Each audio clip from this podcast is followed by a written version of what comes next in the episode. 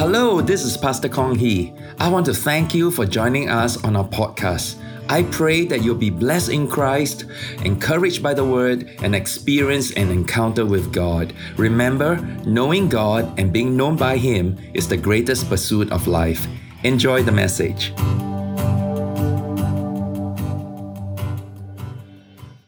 There are seven waves of revival in the book of Acts, and we can identify them by their summary statements. So there are seven summary statements in this one book. The first one is in Acts chapter 2 and verse 42. And they continued steadfastly in the apostles' doctrine and fellowship, in the breaking of bread and in prayers. So the content of their spiritual gathering was centered on the apostles' doctrine. And the result was the first wave of revival in Acts. Verse 47 says, And the Lord added to the church daily those who are being saved.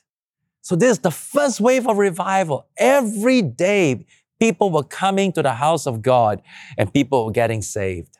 Now, the second wave of revival is found in Acts chapter 6 and verse 3. Therefore, brethren, seek out from among you seven men of good reputation, full of the Holy Spirit and wisdom, whom we may appoint over this business, that we may give ourselves continually to prayer and to the ministry of the word. As the apostles focus on the preaching and teaching of their doctrines, the result is found in verse 7. Then the word spread, and the number of disciples multiplied greatly in Jerusalem, and a great many of the priests were obedient to the faith. Now, notice they're not just obedient to faith, but the faith. What is the faith?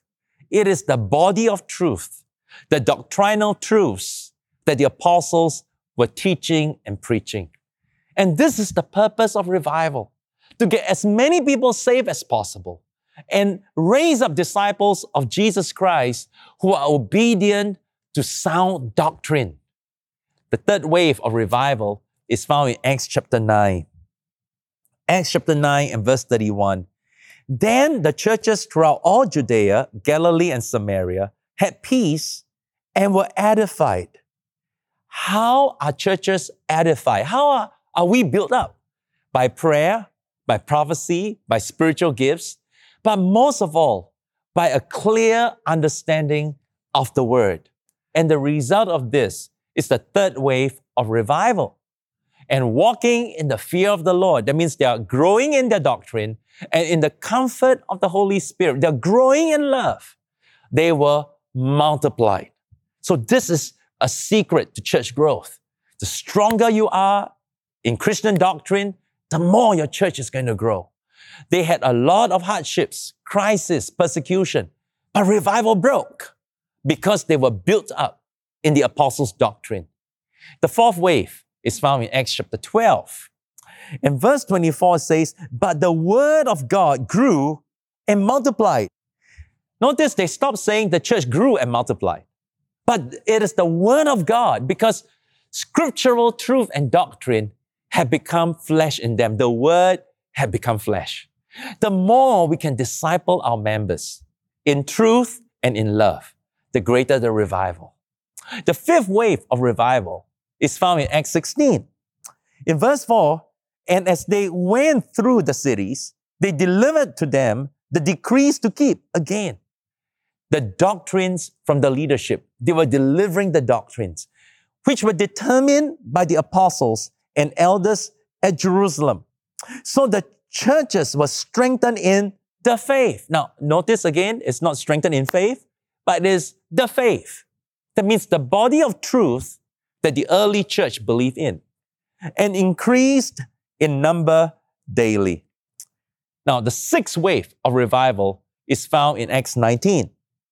Acts 19, verse 20. So the word of the Lord grew mightily and prevailed.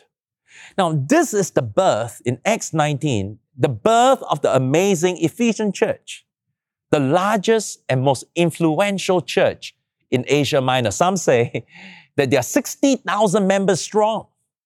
This is the leading church outside of Jerusalem and Antioch. And this church was so strong in doctrine that it had become synonymous with it. Instead of saying the Ephesian church grew, it says the word of the Lord grew. Hallelujah. The seventh and final wave of revival is in the book of Acts in chapter 28. Verse 30 Then Paul dwelt two whole years in his own rented house and received all who came to him, preaching the kingdom of God and teaching the things which concern the Lord Jesus Christ with all confidence, no one forbidding him. So even in hardships and sufferings, and here Paul was really under house arrest, the word of God nonetheless went throughout the Roman Empire. How did Paul do it? He sent out his doctrinal letters from imprisonment. He discipled the people in twos and threes wherever they came to visit him in Rome. The impact of what Paul did is still being felt 2,000 years later, today. This is like our situation now in the COVID 19 pandemic. We are locked down in our homes, in our city, but we can still impact the twos and threes we meet. We can share the word of God through our writings, through social media, and disciple the nations